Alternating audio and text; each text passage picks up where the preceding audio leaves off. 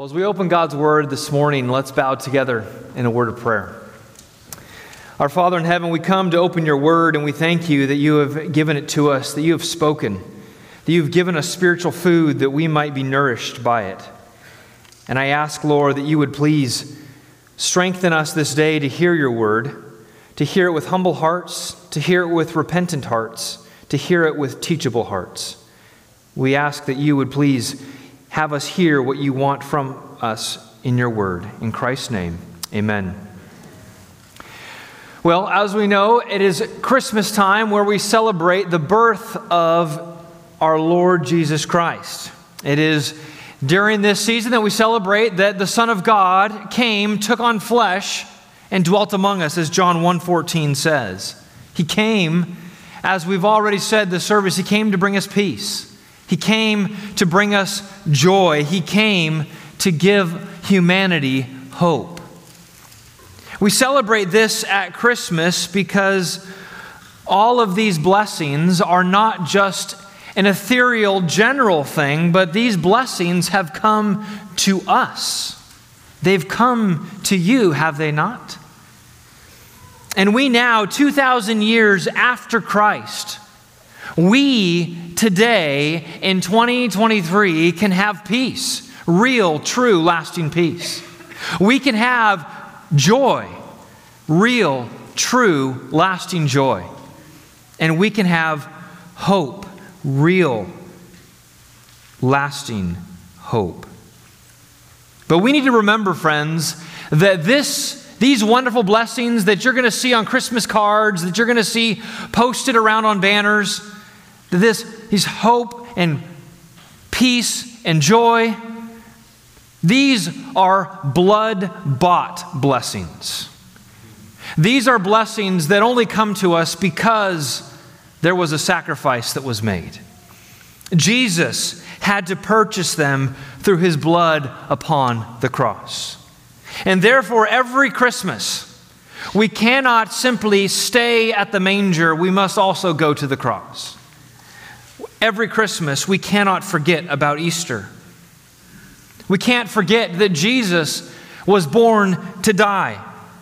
In fact, the angel told Joseph, you remember, that the child born to Mary would save his people from their sins. And so, because of that, because of the great plan of God to work out our salvation through the death, burial, and resurrection of Jesus Christ, the cross, the shadow of the cross, hung over the entire ministry of our Lord. And even though it wasn't a beeline to the cross, he didn't suddenly become baptized and then he get put on a cross a day later. No, there was years of ministry. But that's ultimately where his life and ministry would end up. It had to. It had to end up on the cross. Because Isaiah 53 had prophesied that the Messiah would be killed for the sins of his people. It says in Isaiah 53 5, the very heart of that wonderful chapter, it says, But he was pierced for our transgressions, he was crushed for our iniquities. Upon him was the chastisement that brought us peace. And with his wounds, we are healed. If you've been with us for a while, you know that we've been working through weekly our exposition of the book of Luke. And today we find ourselves in chapter 22 of this great book. And I encourage you to open there if you haven't already. Turn in your personal copy of God's Word to the Gospel of Luke, chapter 22. If you don't have your own copy, you're welcome to turn there in the Bible in the pew rack in front of you, and you'll find our passage today on page 1048. Page 1048. Last week, we looked in verses 1 through 13 of this chapter how Jesus was preparing for Passover, this festival, this feast that the Jews celebrated. And he prepared it by sending two disciples into the city of Jerusalem and began to prepare it uh, in advance so that Judas, the one who had uh, prepared to betray Jesus, would not know where that room would be. And so, they, having prepared the Passover, today in our passage, we're going to see Jesus and his disciples partaking of that sacred meal. But more than that, we will see that he transforms that meal. He doesn't just celebrate Passover, but he transformed Passover in a way that brings blessing to us today. The scene here is an intimate one.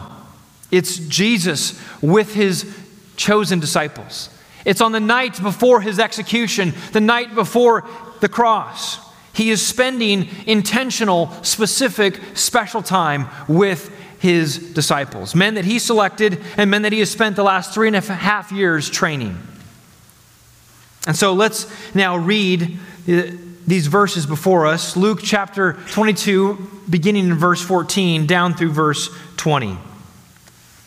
It says, And when the hour came, he, being Jesus, reclined at table, and the apostles were with him.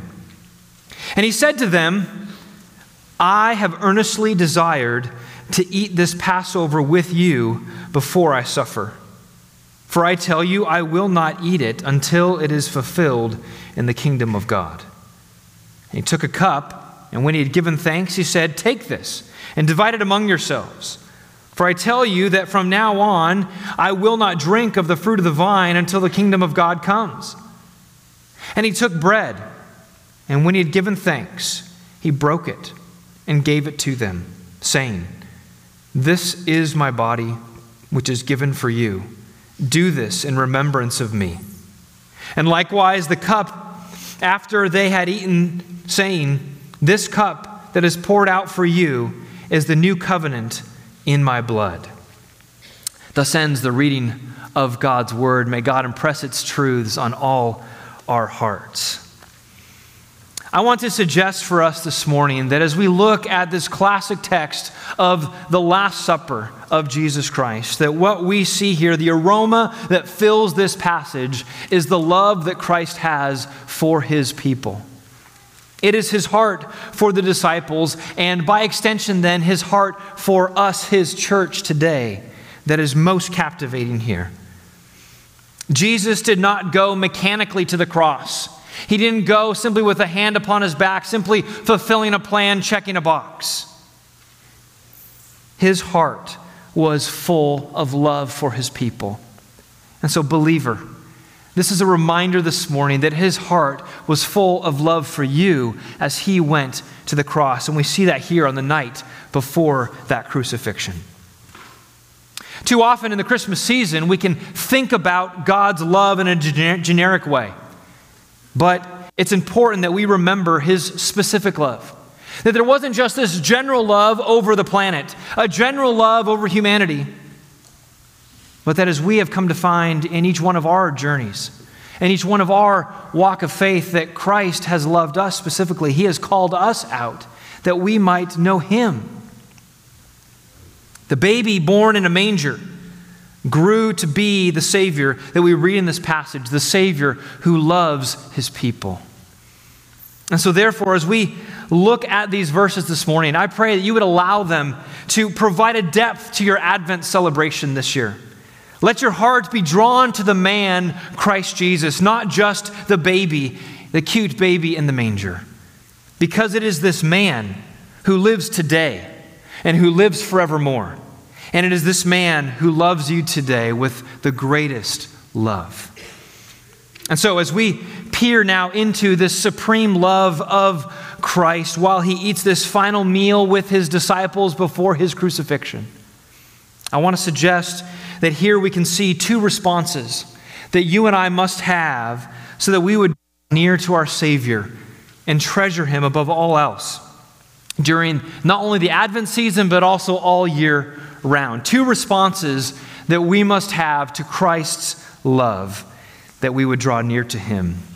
So let's begin by looking at the first response that this passage evokes, should evoke from us. And that is number one, that we must hope in our reunion with Him. We must hope in our reunion with Him. And we see this in verses 14 through 18. Verses 14 through 18. And let's look first now how Jesus initiates this, this last meal with his disciples. Again, as we said, it's a special meal, it's an intimate meal, uh, but it's special in more ways than one. And so let's pick up this narrative in verse 14 as we already read, but look at it again with me. It says, And when the hour came, he reclined at table, and the apostles with him. Remember, we've already read, as we looked at last week, that he had two of his disciples prepare that meal Peter and John, as it says, and they went into the city and they prepared it. And so, verse 13, you'll look a verse earlier, it says, They went and found it just as he had told them, and they prepared the Passover. Well, having prepared everything, making it ready, Peter and John then went back outside the city, uh, presumably to the Mount of Olives, where Jesus and the other disciples were waiting, and says, Hey, everything is ready, everything's prepared, you can come. And so, as the day was waning and the sun was going down, and they are preparing to eat this meal within the walls of Jerusalem, they made their way into the city and into this upper room which was prepared for them. They would have entered and taken their places around the table there in the room. Now, we think of entering a room and sitting at table, and we probably think of the long kind of banquet table that maybe you sat around for Thanksgiving, where there's it's a long table and there's chairs that go all the way around it, and, and we all sit around that and, and are looking in on one another in that way. But the tables that they uh, ate dinners at were not like that. They didn't sit at a table, they reclined at a table, which sounds strange to us, but this was how it was done all over the ancient world. And that is why verse 14 says that they reclined at table. That's the actual word, is to recline. And so you can think of a horseshoe type of, of arrangement a low table, not high off the ground, uh, too high off the ground, about 18 inches or so. And uh, it was arranged in a horseshoe fashion so that there was. Uh, uh, three sides to uh, the square, as it were, so that the servants could go into that empty side and serve the food amongst the three other sides. They would uh, recline on their left elbow so that they could eat then with their right as they picked off of their plate and off of the table. This arrangement also explains several other um, aspects of this Last Supper meal we can begin to think about where the disciples might be placed. And we don't know the full seating arrangement. We don't have that kind of diagram given to us in the Gospels, but we can try to piece some things together. It's, it's understood by scholars that, that John probably reclined to the right of Jesus. That Jesus was right at the dead center of the horseshoe, as it were, and at the head of the table. And to his right reclined John. So you can picture Jesus reclining here, he's eating. John is to his right eating. And at a point in the meal where it's uh, a question about who betrayed Jesus, it says that John leaned back into the bosom of Jesus. And this is how he would be able to do so because he'd be leaning, he'd be looking back towards Jesus, who was essentially kind of behind him at that point. We also then suppose that Judas was then to the left of Jesus. Why? Because Jesus and Judas have an exchange in which they are putting, uh, Jesus is giving him a morsel of bread. He needs to be nearby in order for that to happen. John, or uh, Peter rather, is somewhere else in the, probably on one of the sides of the horseshoe.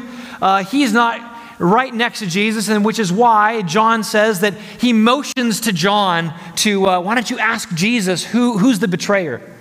And so he kind of makes a motion to John, and John then leans back and asks Jesus. And we'll look at that more closely next week. But this helps us to begin to see how, they were reclining and laying out with their feet out away from the table, and how they may have been, uh, how few of them may have been sitting. As they began eating, we know from John chapter 13 that Jesus did a remarkable thing.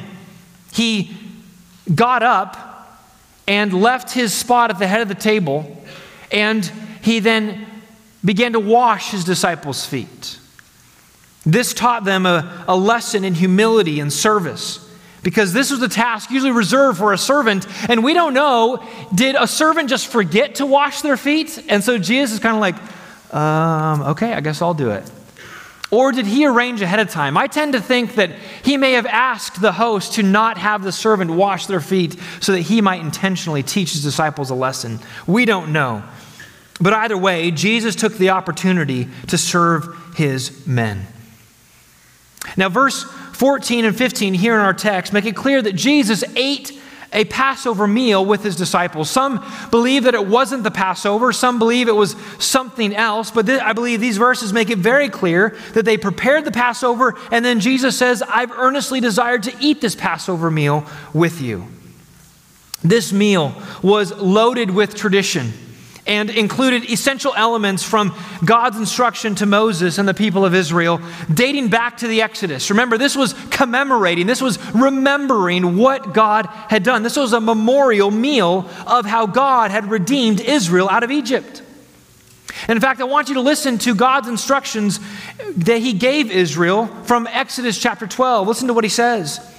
The Lord says, In this manner you shall eat it. This is eating of the Passover meal with your belt fastened, your sandals on your feet, and your staff in your hand, and you shall eat in haste. It is the Lord's Passover.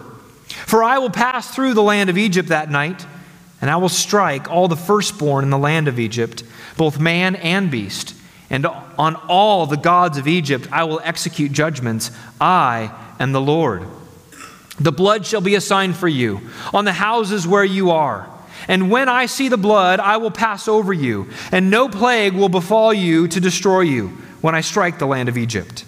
This day shall be for you a memorial day, and you shall keep it as a feast to the Lord throughout your generations, as a statute forever. You shall keep it as a feast. You can see here this instruction to uh, keep this feast as a memorial. This is something that the people of Israel were to do every single year and to remember, remember God's salvation, that He saved them, that even though the wrath of God had come, that the blood that was put upon the doorpost from the Lamb had saved them. And in God's mercy, He passed over them. And so this was a highly significant and very important feast for the people of Israel as they celebrated the fact that God Himself, Yahweh, had chosen them. A great people, no. A glorious people, no. They were a lowly people, people that had nothing in them among themselves for, for which God to turn his attention towards them. And yet, he chose them, he elected them, and then he saved them with a mighty hand out of Egypt. And so they were set apart unto himself. Now, over time, in order to develop on how this Passover meal was celebrated, and how it was consumed. We see generally what is to take place in Exodus 12, but exactly what are the steps that were involved in this Passover meal uh, developed over time, and we have Jewish records that talk about uh, the order in which these things were to happen. It wasn't like our meals sometimes where we uh, all gather together, we say grace, and then it's a free for all where we, hey, pass that, pass this, and let's all start diving in. There were, you could think of it more of a, of, as a formal meal with different courses in which they had to eat it in a certain sequence. And each sequence was laden with significance. The main elements of the Passover meal were as follows. Let me just walk you through these, and we'll make reference to them as then we go through the text. But it always began with a prayer of thanksgiving by the head of the house. And after this prayer of thanksgiving, then there was the uh, uh, the first cup of wine was drank. Now, there are four cups of wine that were, were drank in the Passover meal, and this is the first one. Then there would be this eating of bitter herbs that would take place. And the reason that there were bitter herbs because it was a reminder of the bitter slavery that Egypt or uh, Israel endured in Egypt. Then would follow uh, that the, the eldest son would, would offer this inquiry he would ask, this was a formal thing where he would be tasked to ask this question each Passover Why is this night distinguished from all other nights? And the father would then give an appropriate reply, narrated or read from the book of Exodus. Then they would, there would be singing, singing part of the Hallel, which is these psalms in, uh, in the book of Psalms, and particularly they would sing Psalm 113 and 114 uh, to begin this uh, meal, and then there would be washing of hands, and then there would be the second cup of wine that would be partaken of. And then would come to kind of the main course or the, the main meal, as it were. These other things were kind of samplings leading up to this main eating, in which there would be the carving and the eating of the lamb together with the unleavened bread. So the lamb that was sacrificed and then roasted would then be uh, eaten in commemoration of what their ancestors did, that generation of Israelites, when they had to do that night when the angel of the Lord passed over and they had to eat of that lamb that was, and the, that blood that was spread on the doorpost. The unleavened bread was then also eaten. It remember, it was unleavened because they couldn't wait for it to rise. They were to eat it in haste. They would be ready to go. And in fact, the way that God instructed Israel to eat it in Exodus was they were to eat it standing up so that they were ready literally to go at a moment's notice. Over time, that, uh, that passed and they, they reclined for the meal. But the point is still there that it is to be unleavened. And that is why they were to, in preparation for the Passover, they were to literally sweep and to, to wipe down all surfaces to get all leaven out of their house. They had to purge their dwelling places of all leaven, not only for the one day of Passover, but then for the, the feast of unleavened bread that went for seven days after. So there was a whole, whole week in which they were, they were to be leaven free. But then after this official part of the meal, it would, uh, they, they would continue to eat. They would continue to eat as much as they, they'd like, and they needed to consume the whole lamb. They couldn't have any left until the morning. This was an instruction also given in Exodus 12. And then after the meal was finished, the third cup would be consumed the cup of blessing, or sometimes called the cup of redemption. And then Finally, there would be a singing of the last part of the Hallel, Psalms 115 to 118, and, and then the fourth cup of wine would be drank. And this order is still largely followed today in traditional Jewish homes, although they don't eat lamb anymore. Uh, after the destruction of Jerusalem and the, the temple and the, the fact that they couldn't bring their lambs to be sacrificed anymore, tradition, so there was some debate among rabbis, and eventually the eating of lamb went away. And, and today, as I understand, they have, they have other meats, that, beef and, and whatnot, that they may eat um, that is still part of this Passover meal. But all this is necessary background to understand this is what Jesus and the disciples sat down to do this traditional Passover meal. But let's look now at Jesus' words in verse 15. It's all there. They're reclining. Apostles are with them. Verse 15, and he said to them, I have earnestly desired to eat this Passover with you before I suffer. We need to pause on these words just for a moment because these words are not found in any other gospel other than the Luke. He's the only one that records them. And this word, the, the word here translated, I have earnestly desired, uh, translates a, a, a, a, funny Greek idiom underneath it, really, uh, that's borrowed from the Hebrew, that, that uh, would be funny if we said it literally. If this was translated literally, it would say, I have desired with desire. You're like, okay, what does that mean? That's why the translators have, there's an intensity to the desire here. I have, I have desired with desire, saying, I have earnestly desired. I have, I have a strong desire. It's hard to communicate how strong this is, he says, to eat this Passover with you before I suffer. Here we see, friends, the heart of Jesus Christ. He has a longing to be with his people, he has a longing to be with his disciples on this special occasion. And it's all made all the more weighty in light of his impending suffering. He says, Before I suffer, he wants to spend these precious hours, the remaining hours that he has here with his disciples. Of course, we know the disciples, on the other hand, were somewhat blind to the fact of what was about to come, that he would be hanging on the cross in a matter of hours.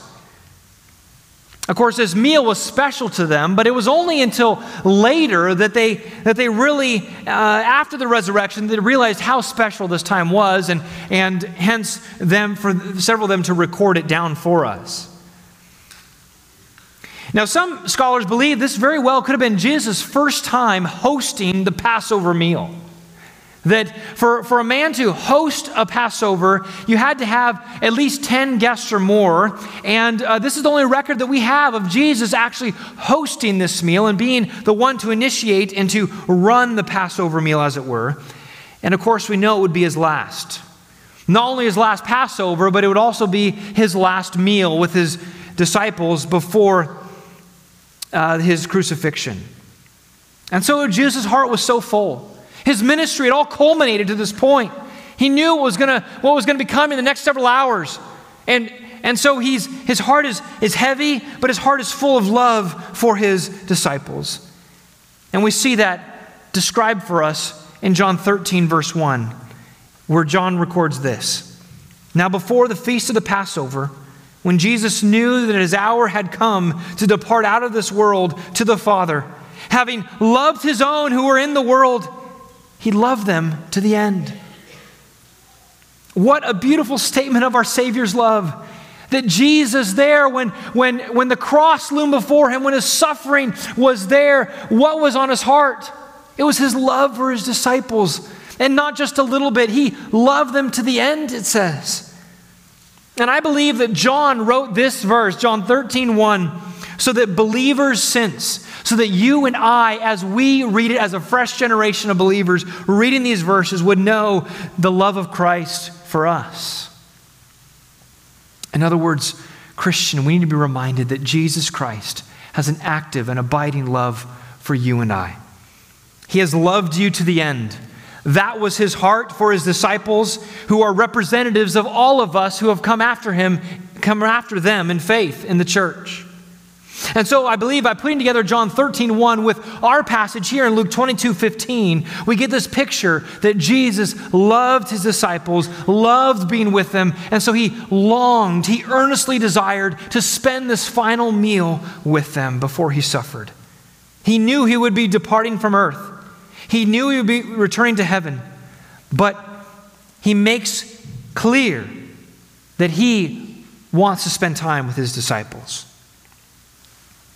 And so he makes, then he goes on in verses 16, 17, and 18 to make clear that he's not going to participate in this meal again until the kingdom. These are, again, unique statements that are only found in the book of Luke. Look at it with me, verse 16. He says, For I tell you, I will not eat it until it is fulfilled in the kingdom of God.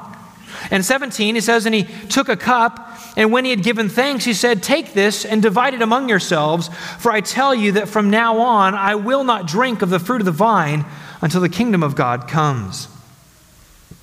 Now, I believe that this cup here, verse 17, some have thought that this is the same cup that he then goes on and, and, and institutes the Lord's Supper with later on in verse 20. I believe that this is a different cup. Again, as we went through the aspects of Passover, there were four different cups in the Passover celebration. I think this one, verse 17, is the first cup. This is the first one that initiates the meal in which the head of the household gives a prayer of thanks and then they drink from the first cup. It says here that Jesus took a cup and when he had given thanks, he, he then said, Take this cup, and he passed it around for them to all partake in that cup. But distinctly here, we see two declarations. Two declarations in which Jesus says that he's not going to eat of this meal and he's not going to drink of this vine until the kingdom of God until it's fulfilled in the kingdom of God or until the kingdom of God comes. This would be the last feast until the kingdom, the last messianic feast until the kingdom arrives.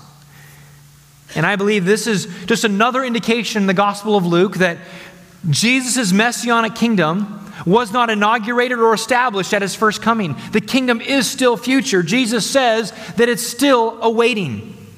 We await the king to return before this kingdom is established and when this meal will be held. Some see that this, he's talking about the meal that the church partakes in in the, uh, the Lord's Supper. But I don't believe that that is accurate. This is talking about a physical meal. He's saying, I'm, the physical meal I'm eating now, I'm not going to physically eat again until the kingdom of God arrives this messianic banquet he talked about in, in Luke chapter 13. And says the people are going to come from east and west. Gentiles are going to come and join Abraham, Isaac, and Jacob at this table and partake of this great messianic feast. And it's there in the kingdom that all that will be fulfilled. Jesus says in verse 16 that this meal, this Passover meal, is going to be fulfilled in the kingdom of God. It'll be fulfilled in that day because it will be there that God's people will be gathered together under the blood of the Lamb of God and they will enjoy the blessings of fellowship with Him. Indeed, we have fellowship with the Son of God now, but there is still something missing. We do not yet see Him face to face. We still are not with Him bodily. And we await that day when it will happen, when we'll see Him as He is, when we'll be transformed, and we'll enjoy fellowship with Him forevermore. That will take place when he returns and he sets up his kingdom. Now, why would Jesus make these two declarations here at this time in the Last Supper in the upper room? Why would he emphasize twice that he won't partake of this feast with his disciples until the kingdom? Well, I believe he does it for two reasons. One is to provide hope that the kingdom would come. These disciples are about to see their leader, about to see the Savior go under horrific torture and death. And no doubt their, their faith could be totally shaken. Their questions rolling through their mind of, of what have we just done? What have we given our lives to? The man that we have followed, that we believe was Messiah, was just crucified and laid in a grave. And the world now mocks us. But Jesus reminds them here listen, there is going to be a future kingdom. I'm going to come again and I'm going to be eaten with you, disciples. So don't forget that. But there's a second reason that he gave these words. And that is as we've been saying, to communicate his love for his disciples. Because what is going to be the occasion for eating this again? Is it just when Jesus is uh, with his Father? No. Who is he going to be with again in order to enjoy this meal? It's going to be with his disciples again. It's going to be in this in the kingdom. In other words, hey, I'm eating with this meal with you now, but I'm not going to eat of this again until we're then physically together in the kingdom eating again.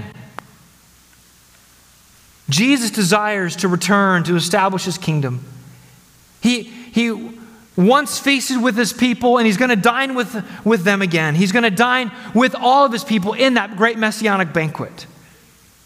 And I want you to see the prophecy of this just briefly. If you turn back with me to Isaiah chapter 25. Isaiah chapter 25, we've seen this before, but it's helpful to see it again of the prophecy of the banquet that will take place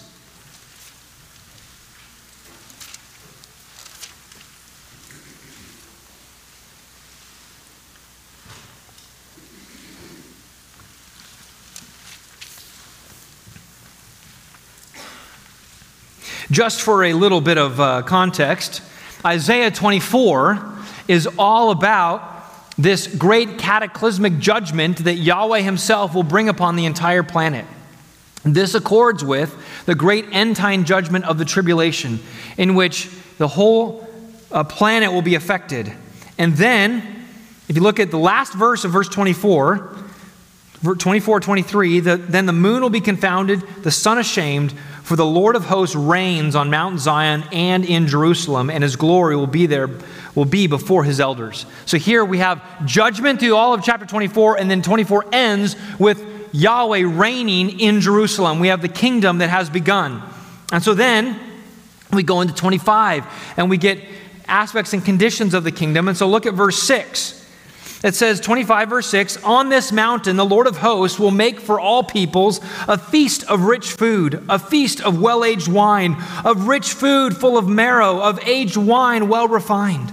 And he will swallow up on this mountain the covering that is cast over all peoples, the veil that is spread over all nations. He will swallow up death forever. And the Lord God will wipe away tears from all faces, and the reproach of his people he will take away from all the earth, for the Lord has spoken. It will be said on that day Behold, this is our God. We have waited for him that he might save us. This is the Lord. We have waited for him. Let us be glad and rejoice in his salvation. Friends, this is the feast. This is the reunion that we are looking forward to. And we will say, We have waited for you, Lord. And yet here you have come and you provided everything that we need. This, this feast that just represents everything that is good, everything the Lord provides for us. We know now, as Ephesians chapter 1 tells us, that we have every spiritual blessing in the heavenly places.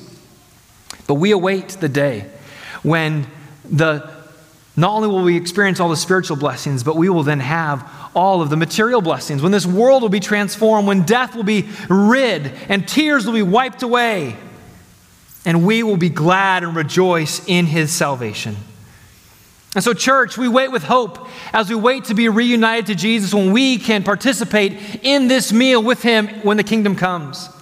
We will feast with him. We will enjoy the richness of the salvation that he offers. We will rejoice on that day. And so I ask you, Is your heart encouraged with the hope that you will be re- reunited with Jesus Christ one day? Are you setting your sights on that future day? Or are you getting too bogged down with the, the things of this life, the things of the day to day, without setting your gaze upon what, what Christ has told us to, of the future day that awaits us? We can be encouraged. We must respond to His love by hoping in our reunion that He has promised to us. But there's a second way that we need to respond to the supreme love of Christ in this passage that I want to show you, and that's in verses 19 through 20. And we must, secondly, remember His sacrifice for us. We must remember His sacrifice for us. Back in Luke chapter 22, we see here that Jesus then goes further into the Passover meal. And it's here in this Passover that he then begins to transform the elements that are here and converting it into what we know today as the Lord's table, the Lord's Supper, or communion. He transforms the Passover meal into a meal for the church. And it's from this scene testified in all three synoptic gospels and also testified in 1 Corinthians chapter 11 that we receive the instruction to practice communion or the Lord's Supper. It's also from these uh, verses that we, you, you've heard the word Eucharist, comes from the Greek, Greek word behind uh, in verse 19 where it says, when he had given thanks, the word for given thanks, eucharisteo. And so you can hear the word Eucharist that came out of that. And so it's here that we get the, the foundational passage on why the church celebrates communion, why we celebrate the Lord's Supper. Because you see, there's only two ordinances the Lord gave to us. One was baptism through the waters of baptism, and secondly is is communion. And it's here that we see Jesus first teach on communion. And it is in this teaching that, yes, do we receive instructions on what to do? Absolutely. But more importantly, it's here in these instructions that Jesus expresses his love for us as he anticipates his death. But let's first get our bearings here. We talked about the Passover meal, right? The different courses that were part of that. The first cup was mentioned in verse 17. I believe then they had, uh, they sang their Hallel uh, hymns, the Psalms, and then they partook of the second cup, and then they began to eat the supper. They began to eat the meal that included the lamb and the unleavened bread. And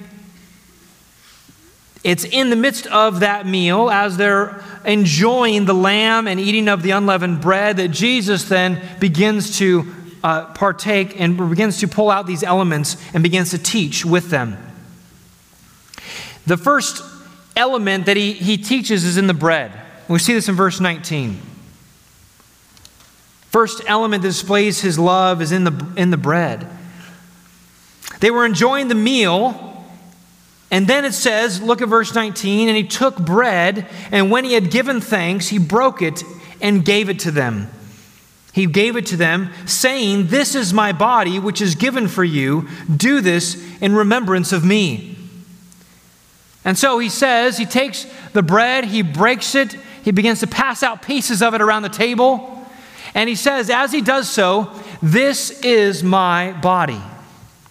Now, Christians down through the centuries have interpreted this phrase differently as it relates to the practice of communion. No doubt you've heard these uh, differing views on how much is the elements that we take, how much does it reflect the body, the actual body and blood of Christ. Not to get us bogged down in this, but just so that you're aware. It began with the Roman Catholic Church that through the many centuries leading up uh, to the Reformation, really, that uh, they be- taught this doctrine of transubstantiation. Transubstantiation, a long word, simply means that they believe that the elements actually turned into the body and blood of Christ. Not symbolic, but actual, that you're actually eating flesh and blood. And that's still the view of the Catholic Church today. And this uh, view is tied to their doctrine of Mass, in which Christ is re sacrificed every Mass. This rightly so, Protestants have rejected this as unbiblical. They've rejected the Mass as unbiblical. Christ sacrificed once and for all. He, we don't re sacrifice him um, every time we gather. And secondly, uh, there is no indication in the scriptures that these elements are actually the body and blood of Christ. There's no way in which the disciples there on that day believe that as Jesus said, This is my body, and he handed them a piece of bread, that they really believe that that, that bread that they were then going to eat was actually part of his flesh, of the guy sitting right there. Now, rightly, the reformers of the 16th century rejected this, and so some differing views of the Protestant church began to be formed. The first was the Lutherans. So you take Martin Luther, the first kind of reformer to push back, and uh, he developed a view that's uh, been called the real presence, or sometimes consubstantiation. And he taught that, well, the, the, the, elements didn't literally, literally turn into the body and blood of Christ, but Christ's uh, body and blood is, is on with and under the elements. It's, a, it's around them in some supernatural way. And so it was a step away from the Catholic Church, but it was just a small step. And I, I don't believe it's very clear. So then the, the, the Reformed Church, uh, those under John Calvin and others, they continue to take a further step and they, they call it the, the spiritual presence view. And they say that Jesus spiritually nourishes his people through these elements. And, and I would say this view has a lot to commend itself to it. Uh, and there's a, there's a piece of this that we, we can't neglect, as I'll explain in the next view, which is a memorial view. Uh, can't simply be uh, physical elements. There is something that God is doing to us spiritually. He's reminding us through the Holy Spirit and through these elements. But um, that's where we, along with most of the Christian church today, follow the view of Huldrych Zwingli, uh, who developed this in Switzerland, called the memorial view. And he, he based his view based upon the text here in Luke, as well as in 1 Corinthians 11, in which Jesus said, What was this meal to be taken for? It was to be taken in remembrance of Jesus. So, remembrance, memorial, were to eat this simply as to remember what Christ did. And so, the body, the bread rather, is symbolic of the body of Christ. It represents the body of Christ. It isn't literally the body of Christ. Again, in no way did the disciples think that somehow the flesh and blood, the cells of Jesus, made it over into the bread when they ate it. It was still bread, but they understood that it represented his body, it symbolized his body, and they were to eat it in remembrance of him. And we see here in verse 19, did he take a bunch of pieces of bread? No, he took one bread, the matzah, and he began to break it up into several pieces. And so that single bread, broken up into many pieces, represented the unity that was there amongst the people, and likewise represents our unity. That even though we aren't physically breaking off a piece of one bread for us all this morning, that's, that's essentially what we have to remember is taking place. The same is with one cup. We're not going to pass around one cup here this morning where we all drink out of it, but the, the concept is there, is that we are drinking out of one cup to represent the unity that we have in Christ. Now, why, why does Jesus say, what does he say that's significant about his body? He says, look at verse 19, which was given, which is given for you. Notice that it doesn't say that his body was broken for us. Sometimes you'll hear that, right? That this is my body which was broken for you. And the reason why that has come into our Christian language is because of, I believe, a, a, a, wrong translation in the King James and New King James in 1 Corinthians 11, which is based upon some manuscripts that I don't believe are as old and as reliable, and therefore I don't believe are as original. And because, and I believe it's important for this reason. Because it, the scriptures make it very clear that when Jesus went to the cross, his bones were not broken. They may go out of their way to say that not a bone of Christ was broken in fulfillment of prophecy. And that was also the true of the Passover lamb. The Passover lamb was not to have any bones broken, and so too Jesus, our great Passover lamb, didn't have any of his bones broken either. His body was given for us, not broken. But, friends, as we settle into the Christmas season, the gift giving season, we need to realize and be reminded that there was indeed no greater gift that was given than Christ's giving of himself for us. In fact, I want you just to, to highlight for your eyes to see with freshness this morning the word in verse 19 given for you. This is my body given for you.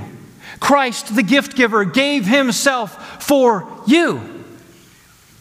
This is the height of his generosity. He gave his life for his church, he gave his life for his people.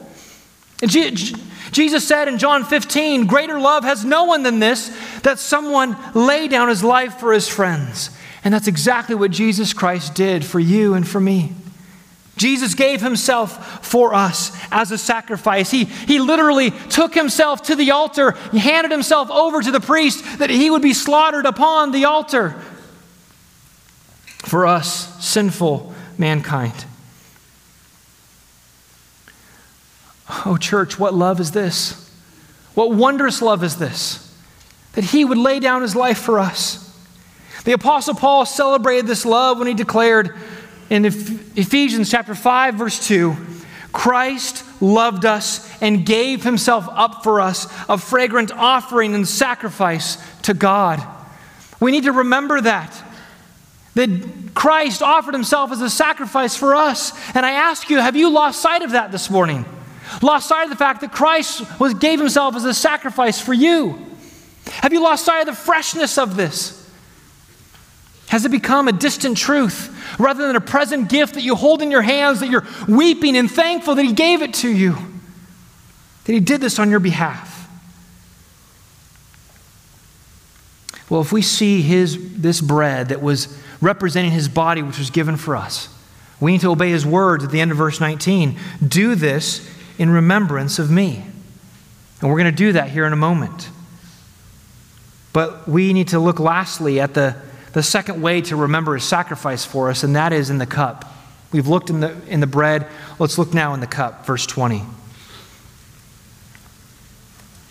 It says, verse 20, and likewise the cup after they had eaten, saying, This cup that is poured out for you is the new covenant in my blood. Verse 20 makes it clear. Notice that it was after they had finished the meal, after they had eaten, after the supper. This, I believe, clearly identifies then the cup that he took up was that third cup of Passover, the cup of redemption. Our Lord timed it so that the cup that he would transform was the cup in the Passover meal called the cup of redemption. And redemption it was, wasn't it? This cup that is poured out for you is the new covenant in my blood. No longer would that cup represent redemption of Israel out of Egypt. That cup would now signify his death and the redemption that was won at Calvary. Again, Jesus didn't mean that the wine in the cup actually turned to blood cells. The disciples wouldn't have understood it that way. Rather, the fruit of the vine represented his blood. It was to serve as a physical symbol and reminder of the blood that was shed, that was going to be shed, future still as of this statement.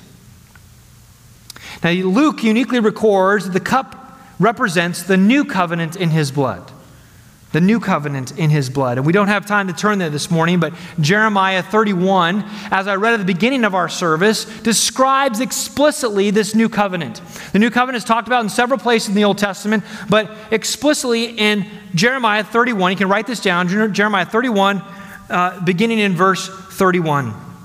And there in that passage, it described that the Lord was going to do write a new covenant with Israel, no longer like the old one, the Sinai covenant, the Mosaic covenant that Israel broke. Even though God was gracious to Israel, He is now going to uh, cut a new covenant with Israel. The law is not cast aside. All God's people will know Him. Well, all God's people will know the law. It will be in, the law will be placed in their hearts, and they will know the Lord. They will have an intimate relationship and communion with Him. And then he gives the great promise that he will forgive their sins and he'll remember their iniquity no more. This is what the whole covenant hinges on that God would wipe them clean of their sins, He would wipe them clean of their iniquities. Now, we, this, this covenant was given to Israel. And the, the verses right afterward in that passage describe that God is going to keep Israel as a nation. As long as the sun keeps coming up and the moon keeps coming up, God's going to keep Israel as a nation before him until this new covenant is fulfilled. But here, back in Luke 22, Jesus is clearly saying the new covenant has been ratified with the shedding of his blood. The new covenant's been inaugurated, it's been started. And so we talk about being a part of the new covenant. In fact, the New Testament, our section of scriptures, the New Testament, is another, another way to talk about the new covenant. Testament, covenant are saying the same thing. And so we participate in the new covenant today. We are new covenant believers, but take note of this it is not fully fulfilled yet. It awaits a future day when Israel as a nation will be regenerated and restored. The trustworthiness of God's character and his promise rests upon that. In fact, Presbyterian pastor and author Dale Ralph Davis has a timely word here. He says, Contemporary Gentile believers must not assume that the covenant is all ours and that Israel has no more place in it. It is, strictly speaking, their covenant. We must not think we can hijack this covenant as our own. Rather, we piggyback on Israel's privileges in that covenant. We must never forget that we are Gentile add ins to the Israelite olive tree, as Romans 11 says. Friends, in the new covenant, Israel was not pushed aside to make room for the Gentile church in which we replace Israel. Rather, the covenant promise was given to Israel, and then in the gospel, the door was opened wider so that we as Gentiles are able to participate in those covenant promises. The new covenant was inaugurated with the sacrifice of Jesus Christ. And because of the grace of God, you and I are able to participate in that amazing covenant. And the primary benefit that we receive through this covenant is the forgiveness of our sins. In fact, Matthew records Jesus' words at the giving of the cup. Matthew records Jesus' words this way It says, Drink of it, all of you, for this is my blood of the covenant, which is poured out for many for the forgiveness of sins. Jesus made it explicit that this new covenant that is being poured out, that is being inaugurated here through my death, is for your forgiveness of sins. And, folks, this is the crux of the gospel. This is the, the reality of the good news that we preach and we believe is that Jesus Christ shed his blood so that we can be forgiven. This is the good news that we celebrate each and every week when we gather. This is the good news that we celebrate each day as we remind ourselves of what Jesus did for us. And this is the good news that we proclaim from the housetops and to the nations that Jesus Christ has shed his blood and therefore forgiveness of sins is offered to all. We need only come to him in repentance and faith. And so I encourage you, listen up this morning. If you hear nothing else, if you take nothing else with you through your Advent season this year, then take this. Because of his great love, Jesus Christ came into the world to save sinners, sinners like you and sinners like me, sinners who are totally undeserving, sinners who have histories, sinners who have baggage, sinners who have sinned in great ways. But he came to save sinners. We cannot lose sight of it. This is the true meaning of Christmas. This is the true meaning of Easter. This is the reason for the church of Jesus Christ. It's a simple message that we treasure and we take to the world. We, and we need to hear it all afresh this morning. We all need to be reminded that Christ was slain for us. But some of you here this morning, by pure statistics, I know that there are some here this morning who are hearing my words, but who are still lost in their sins. Who have heard that Jesus Christ has offered himself, who has been slain upon the tree, and yet they have not, you have not placed your faith in Christ.